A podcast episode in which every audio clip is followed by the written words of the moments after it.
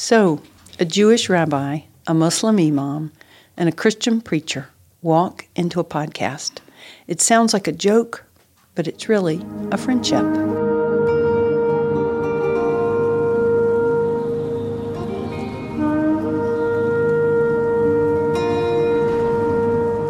I am Omar Shahid, Imam of Masjid As-Salam.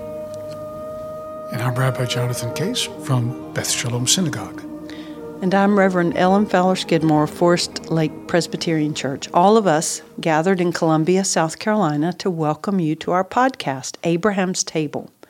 In our conversations, we've said many times that a commitment to love, God, self, and neighbor, is at the core of all three of our faiths. Cornel West famously once said, Justice is what love looks like in public. So today we tackle how the love commanded by our faiths is to be lived out in the public sphere. How do Muslims, Jews, and Christians view the relationships between love and justice and equality? In our national debate, what justice and equality mean are the source of much conflict. The Declaration of Independence declares we hold these truths to be self evident that all men are created equal. But that promise of equality was not initially extended to women or people of color. In recent years, the words equality and justice have become divisive. What political partisans mean by justice and equality are often miles apart. The right fears that the terms are euphemisms for socialism or communism. The left fears that injustice and inequalities are baked into our nation's institution, laws, and structures, and both sides seem to be willing to burn down the institutions to get at the problem. But for many, justice has become a partisan concept, and Lady Justice seems to have removed her blindfold. As people of faith, we commit ourselves to live in love Love requires us to act for the good of the other. So, what do love and justice look like from an Islamic, Jewish, or Christian perspective? What does our faith require of us? Powerful opener for a very deep discussion. I'm glad we're heading in this direction. It's needed, badly needed for the public discourse. Mm-hmm. And, and maybe what we say is we all three of our congregations share the struggle. I want, a commitment to is what came to mind first, but the, the real word for me would be our three congregations have committed themselves to struggle with answers to these questions. The three of us participate in a, a local nonprofit uh, justice ministry. Ours is called More Justice. It comes from the Dart Center but it's a local affiliate in which faith congregations get together to work for justice. And, and I don't know about you, you can speak for your congregations, but in my congregation, engagement in a justice ministry has not been a foregone conclusion. There's been debate in our congregation about should we do this? This is uncomfortable for us. What do you mean by justice? Do y'all have have you had the same struggles? Maybe not. My deeper concern, eh, beyond the existential one that you posed, is if a person does not feel themselves personally afflicted by injustice, what impetus is there for them to rise up and say, there's got to be a significant change going on? To rouse people out of their indifference is the biggest challenge because everything's okay, everything's fine. I don't, you know, there's no need to protest, no need to talk to our officials about justice because I'm fine. Mm-hmm. You know, we the justice ministry cycle begins with house meetings where we are to share the things that keep us up at night, and the challenge from the the prompts has always been talk not in general about big worldwide things that keep you up at night, but what are the things that affect you? And one of the learnings out of our house meetings, last time we held one, one of my young attorney said, Nothing keeps me up at night. Mm-hmm. I have a safe house. I have money enough. I have a job that I enjoy. I have health care. I'm really fine. Right. yeah, that, I think that's the biggest danger that we, that we face right now. Unless we understand that love and the command to love God, self, and neighbor means, as Martin Luther King said, if there's injustice anywhere, it threatens justice everywhere. That Omar's hurt is not just Omar's hurt, it's also my hurt. Mm-hmm. Jonathan's hurt is my hurt. But that's a hard link that sometimes gets lost. I think that's where religion becomes so, such a power, powerful force. Yeah. You know, in the book of Deuteronomy, you've got the phrase righteousness, or better translated as justice, justice you shall pursue. Not once, right? Not one justice, but twice naming the word justice that you shall pursue. Because perhaps lethargy, inertia, is more powerful than getting up and saying, Yeah, I've got to be my brother's keeper because if I'm not my brother's keeper, what value is my life? And am I doing what God expects me to do? And, you know, if I can be a, da- drill down a little bit deeper in that, if I'm not going to help my brother or sister when they're in trouble, what makes me think they're going to come to my rescue when I need them? Mm-hmm. I was listening to uh, the question that you posed from the beginning about the uh, congregations. Mm-hmm. There is a recurring theme in the Quran. It comes up several times. It says, I'm going to read it. It's chapter 5, verse 8. And it says, "O you who believe, or O you have, who have faith." It's not just talking to individuals; it's talking to the congregation or the, the, the group. Stand out firmly for God as witnesses to fair dealing, and let not the hatred of others to you make you swerve to wrong or depart from justice. Hmm. Be just, that is next to righteousness, and fear Almighty God, for Almighty God is well acquainted with all that you do. So just as this, it rings in our ears from time to time, so we can't be a people that just uh, receive injustice and don't speak out against it, and we can't be a people that see injustice and don't work against it. Yeah. Mm-hmm. You know, Abraham Joshua Heschel said something very much akin to that. Mm-hmm. He said that the opposite of love is not hatred. The opposite of love is indifference. Amen. Yeah, amen. So then, when we are uh, so struggle, uh, you know, th- again, the struggle for us is I, I don't think there's anybody in my congregation who would say, no, we're not, we're for injustice. we stand for injustice. But they would say, what, and I've had folks say, what do you mean by justice? Mm. That's the partisan point because justice, depending on your vantage, mm-hmm. is different. Yes, you mentioned about the, the gentleman said he doesn't worry. Uh, he sleeps well. Yeah. He's comfortable where he is. And, and he was sad. He said, I recognize that's a problem. But if you ask me about ju- injustice, I realize I, I am I benefit from mm. the way things are set up. So he was not saying that proudly. He was saying it with, in a spirit of repentance and recognizing. And so he's actually signed on to become a team leader in oh, our okay. justice ministry mm-hmm. because of that recognition. Well, let's go back to something that, that was mentioned uh, in terms of the what it said in terms of the preamble to the Constitution. Mm-hmm. We hold these truths to be self-evident that all men are created equal. Now, that has been petitioned and fought against and expanded now. So it includes it includes women, mm-hmm. it includes people of color, and I know that it was a time when that injustice was heaped upon me eh, because I'm African American and I grew up uh, in this country, and it didn't feel good.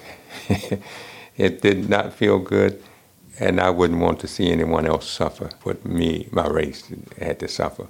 And I know the same thing. You'll say the same thing, and I know that you will say the same thing in terms of the woman issue. Mm-hmm. So I can't see anyone just being in their right mind being afraid of justice.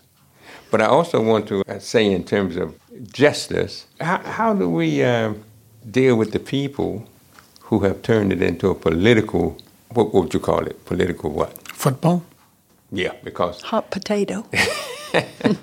because I heard someone say, in reference to some people, and I hear it sometimes often uh, in on CNN, CNN when I listen in, uh, people need to go to work. People need to get up and go get a job. So, and then they say the progressives, uh, the, uh, the Democrats want to feed these people, want to take care of them, want to turn this into a guaranteed social, income, and everybody yeah. have the same. Yeah. Yes, I'm hearing that, but I want to differentiate in terms of what we're saying in reference to what justice is uh, uh, against what the political uh, sway is now. So, how would you define the relationship between justice and what I'm hearing you say is equality, meaning everybody have the same? Everybody's recognized as having the same rights, the everybody. same freedoms, the same opportunities. Sure, that's absolute. Yeah. But I think uh, we can go a little further than that, but not only be recognized as the same and equal in that sense, but also have the same opportunities. Yes. Because if somebody lives in one part of town and another person lives in another part of town, and in the first part, the school system is great and the kid has every opportunity, and the second one, the school system is subpar. Yes. Well, we as a society have to see that justice is done, that everyone has equal opportunity, not that everyone is the same. God forbid yeah. everyone should be the same. You know, we look different. God created us yeah. differently mm-hmm. because we have different attributes and different abilities and different gifts to bring to the world, not the same. I, I, go back to what you were saying. I, I think the, the equal access to opportunities. And also at the same time, being able to take advantage of those, of those opportunities. Now, I, am going to play a little. I, so, I, don't, I don't want to play your devil's advocate. what were you saying? What were you going to say? Uh, so I'm just going to make sure I'm hearing you correctly, but I don't want to interrupt your train of thought. But you're saying equality should mean it should mean equality of access to opportunity, but we are not the same. What we uh, whether it's standard of living or yeah. abilities, we're not equal in that regard. That somebody, I am never going to be an astrophysicist. I am not equal in that way in, ter- in terms of the way my mind works, yeah. and that that's okay. That's not what we're after. Is guaranteed income and and sort of a the yeah. idea that the far right would say it's a right. socialistic or communistic. Right. We're going to take from those who have and give to those who don't. Yes, God created all of us with the same uh, recognition in terms of our human essence, but opportunities are not there in many situations. Mm-hmm. Opportunities are not. So the inequality would be in the opportunities, not the individual. That's what I'm saying. Now, I'm going to show you something else. I, I said I was going to advocate. Uh, just I won't say the devil's advocate. I say you could be an angel's advocate. Angel. when when you go back and when I go back, especially this month, and look at the Emancipation Proclamation, there were uh, we were so-called set free. But our starting point, the starting point, was, in, was in, uh, unequal. So we had, and then we had, because you're dealing with some spiritual and psychological issues that you just can't say, hey, go on about your business after you've been damaged and so much. Enslaved for hundreds of years. Yeah. And so eventually, uh, with the Jim Crow and all those things in the way, trying to remove those or removing those things, things and now situated so we can make progress. Still some impediments, but uh, now you're situating situating people so they can make progress. So the inequality carries with it some psychological and spiritual concerns that must be addressed. If that's understood too in the process, then that's all part of uh, what I call justice. I think there's something to be said validated by what you said that we all bear the scars of the past and we walk with them, we bear them through through our life. And those scars, whether they're personal or communal, mm. remain as a part of our psyche. And part of a just society is the willingness to recognize that exists yeah. and to be able to meet, readjust our vision so that we can recognize that people are starting from different starting points. Yes. But what does that look like? What does justice require then? And that's where the conversation about reparations and all the civil rights legislation and, and entrance into colleges, all of that's up for play now. What does that actually look like in y'all's opinion? Opportunity is invaluable. So if an African American or somebody's Jewish or somebody's Catholic walks into a place and, is uh, looking for a job, the person who's going to get offering the job has to be blind. You mm-hmm. talked about in the introduction about justice having the mask or the blind ripped away from her eyes and so that she's prejudiced.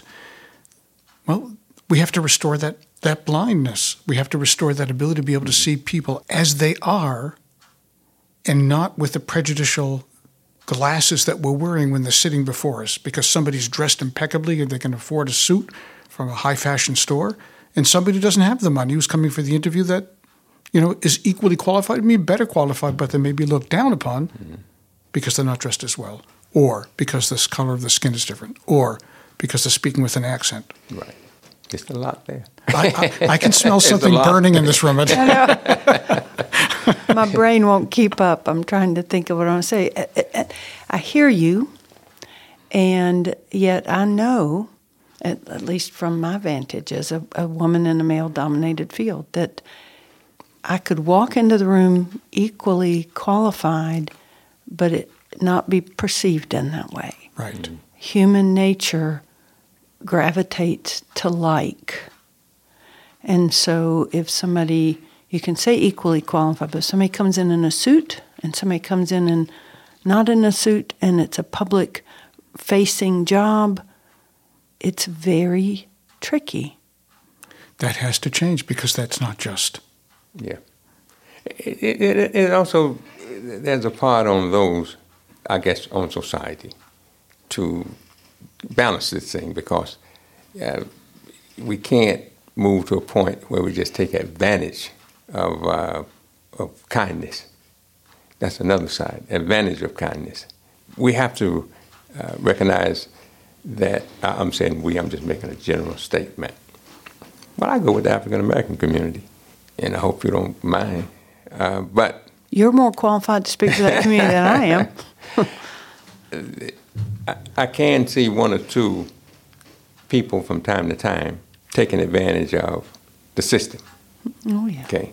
I went to a store one time and I saw some late shoppers uh, not doing the regular time, but they were from the Caucasian community or the so-called white community. I, I, like I don't like colors. I don't like to refer to people by colors, but they had a time that they did their shopping. It wasn't during the broad daylight, and they had EBT, what they call it, the mm-hmm. EBT card. Right. Um, food stamps. Yeah. Yeah. But they were discreet. I'm saying they didn't do it during the regular time that people would see those big baskets loaded. So the idea sometimes is that it's just African Americans who have the need for food, food stamps and for. But no, uh, someone was talking on TV the other day, and they said you can go. It depends on the audience. You can go to some audiences, and uh, it's nothing but uh, it depends on where you are. Virginia, some Ohio, and some of those places, it's nothing but uh, Caucasians in that mm-hmm. group. Mm-hmm. They need they need help. Uh, jobs are not there. I mean, people are suffering. People are poor. But I think politically we we tend to media elements to focus on a certain segment of people. You know, a certain race of people. You know, you remind me of the word of tribalism.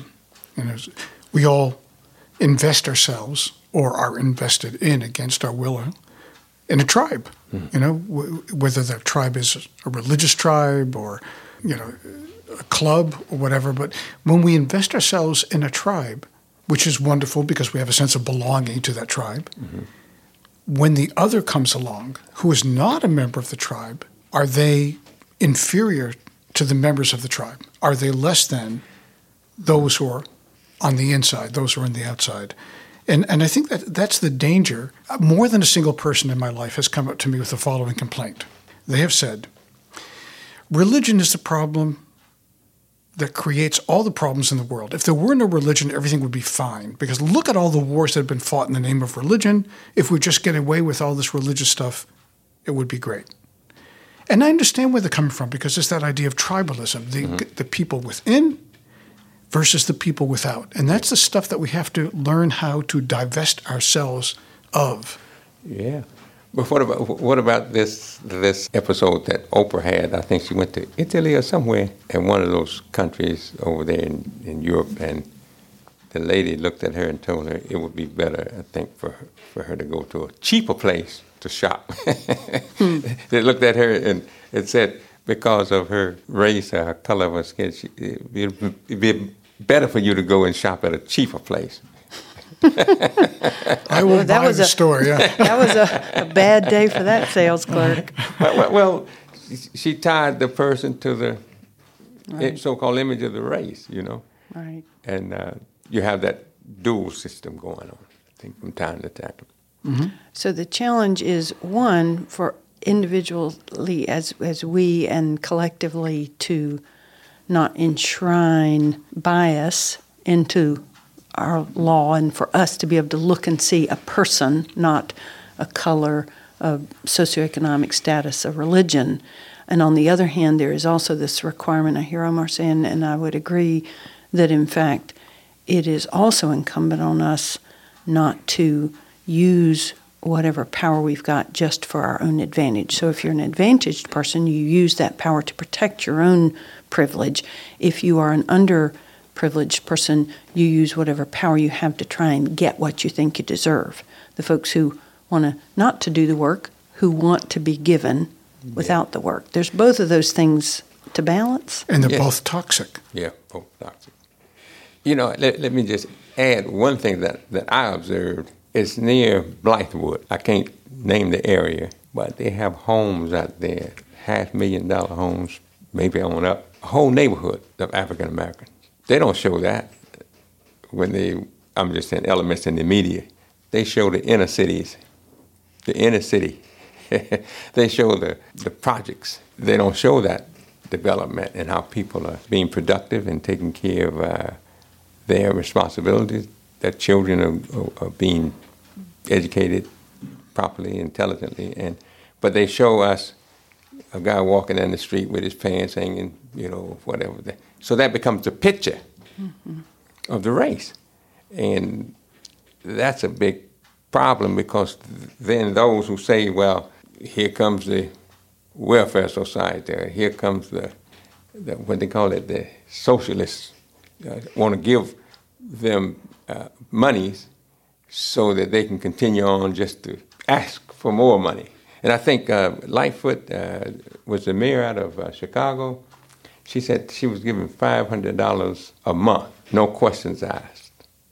And when I looked at it, they was ident- she was trying to identify people who had real $500 a month. In Chicago, had some real issues that they were trying to address, but they were going to do a a trial run on that. Now, I, it, I can't think of how many thousand, but when you say five hundred dollars a month added to whatever other low income you have, I mean, what can you really do with that in a major city?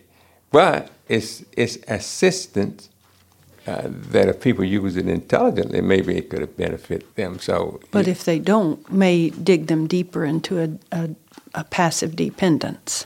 Yeah, and if you create certain behavior, then someone can identify that and say, see, lazy people, all they want is government handouts and things of that nature. Right. And, and I guess I would say I'm, i resist saying is it either or. It's both and. Mm-hmm. Is there passive dependence? Absolutely. And is it just in poor people? No. I, I know some very wealthy families for whom passive dependence on the, the inheritance has become a way of life. So passive dependence is a, a challenge and a threat for all of us. Are there those who take an opportunity and make more of it? Who have, once they're given equal opportunity, can? Mm-hmm. Yes, there are. So it's both and. Yeah. yeah. So then I would say, I don't think at least from thinking of it from a Christian perspective, there's no command that everybody have the same income. You know, there's a story in the New Testament about the rich man, Lazarus and Dives, a, a story that Jesus tells, and and after the rich man dies, he ignores the poor man his whole life. He goes to Sheol and he sees the poor man and Father Abraham's bosom and he says, Send Lazarus, the poor man, to dip his finger in the water to quench my thirst.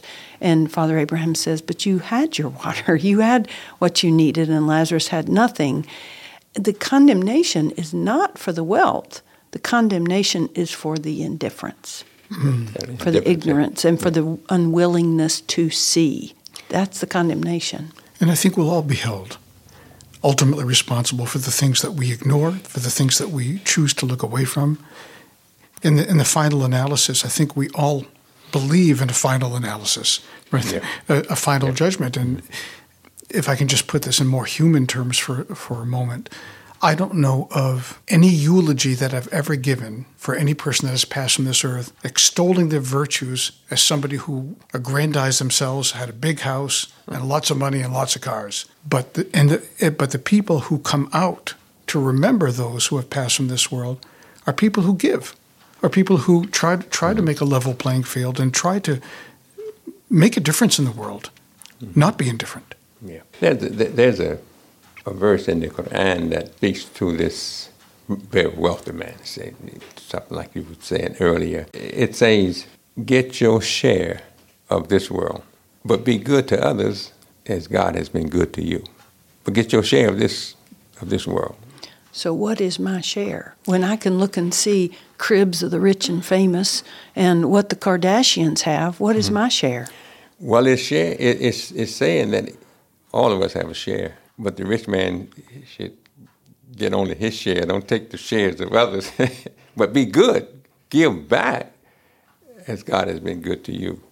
Can there be differences in equity and wealth? That- It, that's the reality of life.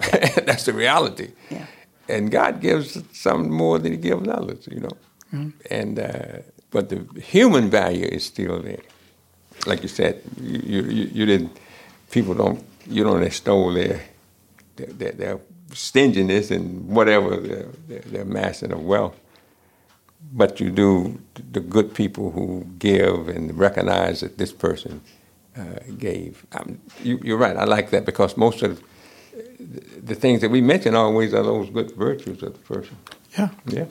You know, if I can change course just a little bit, I want to tell you an anecdote of a, a fellow who survived the Holocaust and came to America. And he never tired of saying, I am so proud to pay taxes. And when somebody asked him, why are you so proud to pay taxes? You know, it's not such a wonderful thing to have to pay taxes. He said, I'm proud to pay taxes because this country protects me.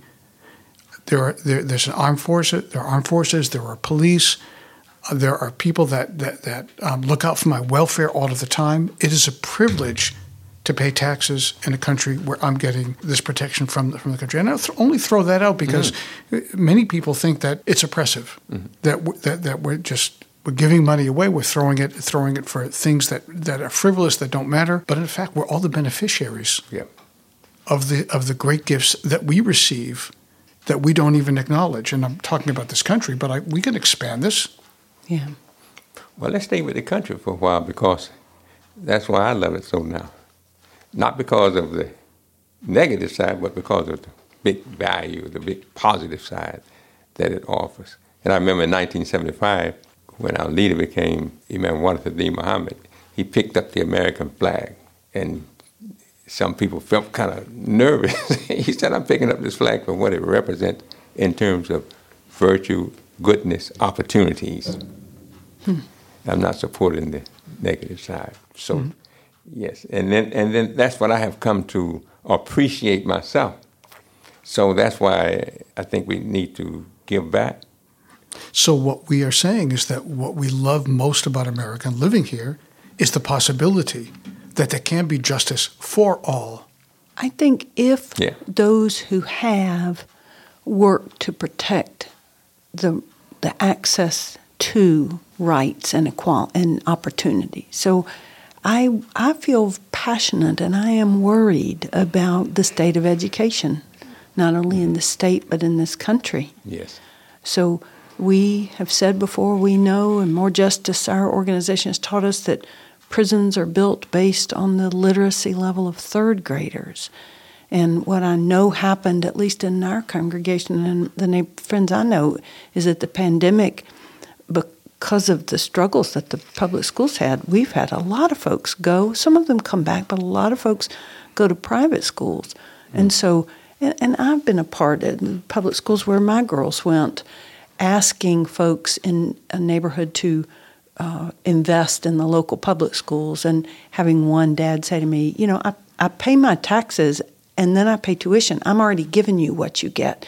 But I don't think they understand the need of the kids who are in that school. And and if, if I have to appeal to their selfish best interest, I say, you know, if we cannot educate every child in the room, there will not be a gate strong enough or a fence tall enough to protect against the chaos that is coming. So if you don't do it out of love, mm-hmm. do it out of self interest. Well spoken. Mm-hmm. Those who have have got to protect the have nots. Mm-hmm. And so we call this podcast Abraham's Table. And because we're all children of Abraham and all faiths are stem from, and in the 18th chapter of the book of Genesis, just before God confronts Abraham with what is about to happen with the impending doom of Sodom and Gomorrah, he says, I've chosen you because you pursue justice. that's our home plate. Mm-hmm. That's our home base for us all. What we're called to do as people of faith from that very inception, where Abraham becomes our, our, our collective father, he was chosen because he was a person that opted for justice. That's where we follow. That's yeah. we must follow. Yeah. So, so in speaking to the rich man in the Quran, he's not condemned because he's assertive and aggressive. He's just encouraged to give something back, as God has been good to him. Give something back. And, and, and I, I have to say that you find philanthropists coming, people, philanthropists, they give, they, are doing some great things. Mm-hmm. Yeah, some great things, and uh, I, I have to applaud them.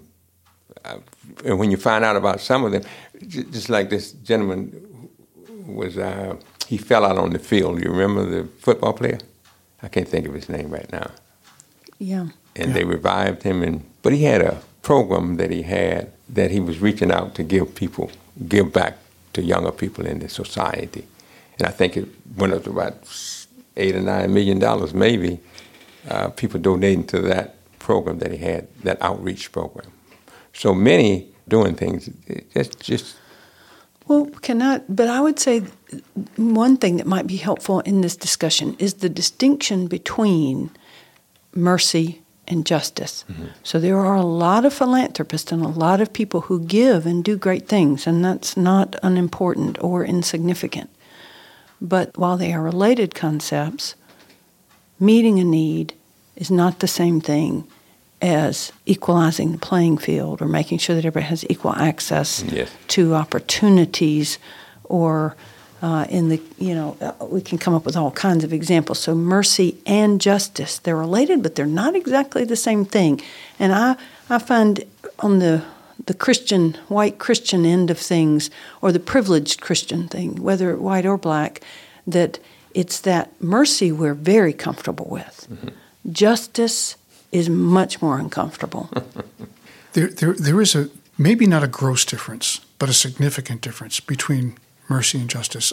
I associate mercy with feeling.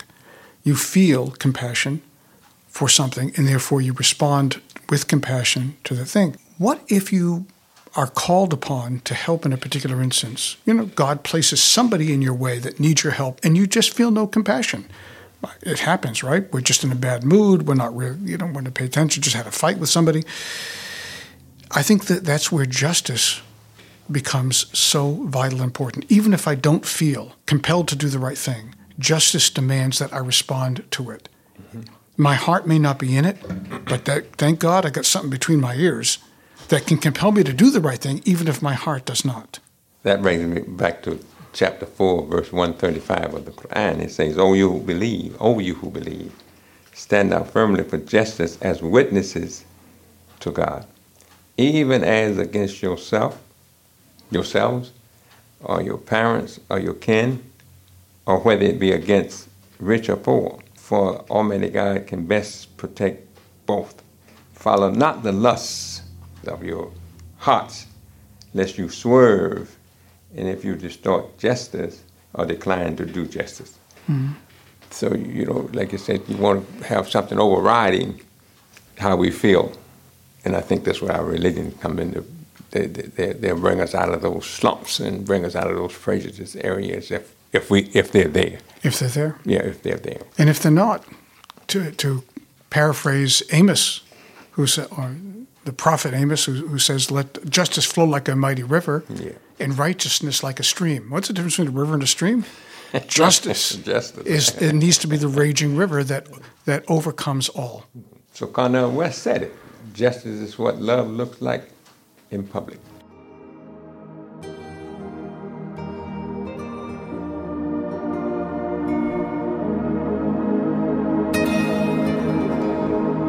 Thank you for joining us at Abraham's Table.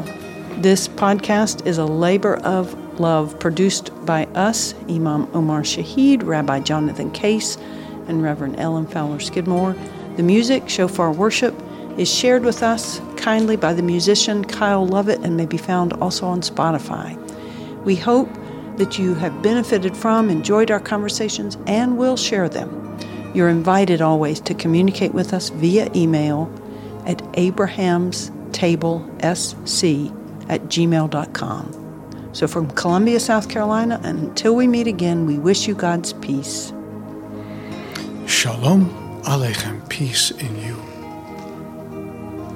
Assalamu alaikum. Peace be on all of us and you too.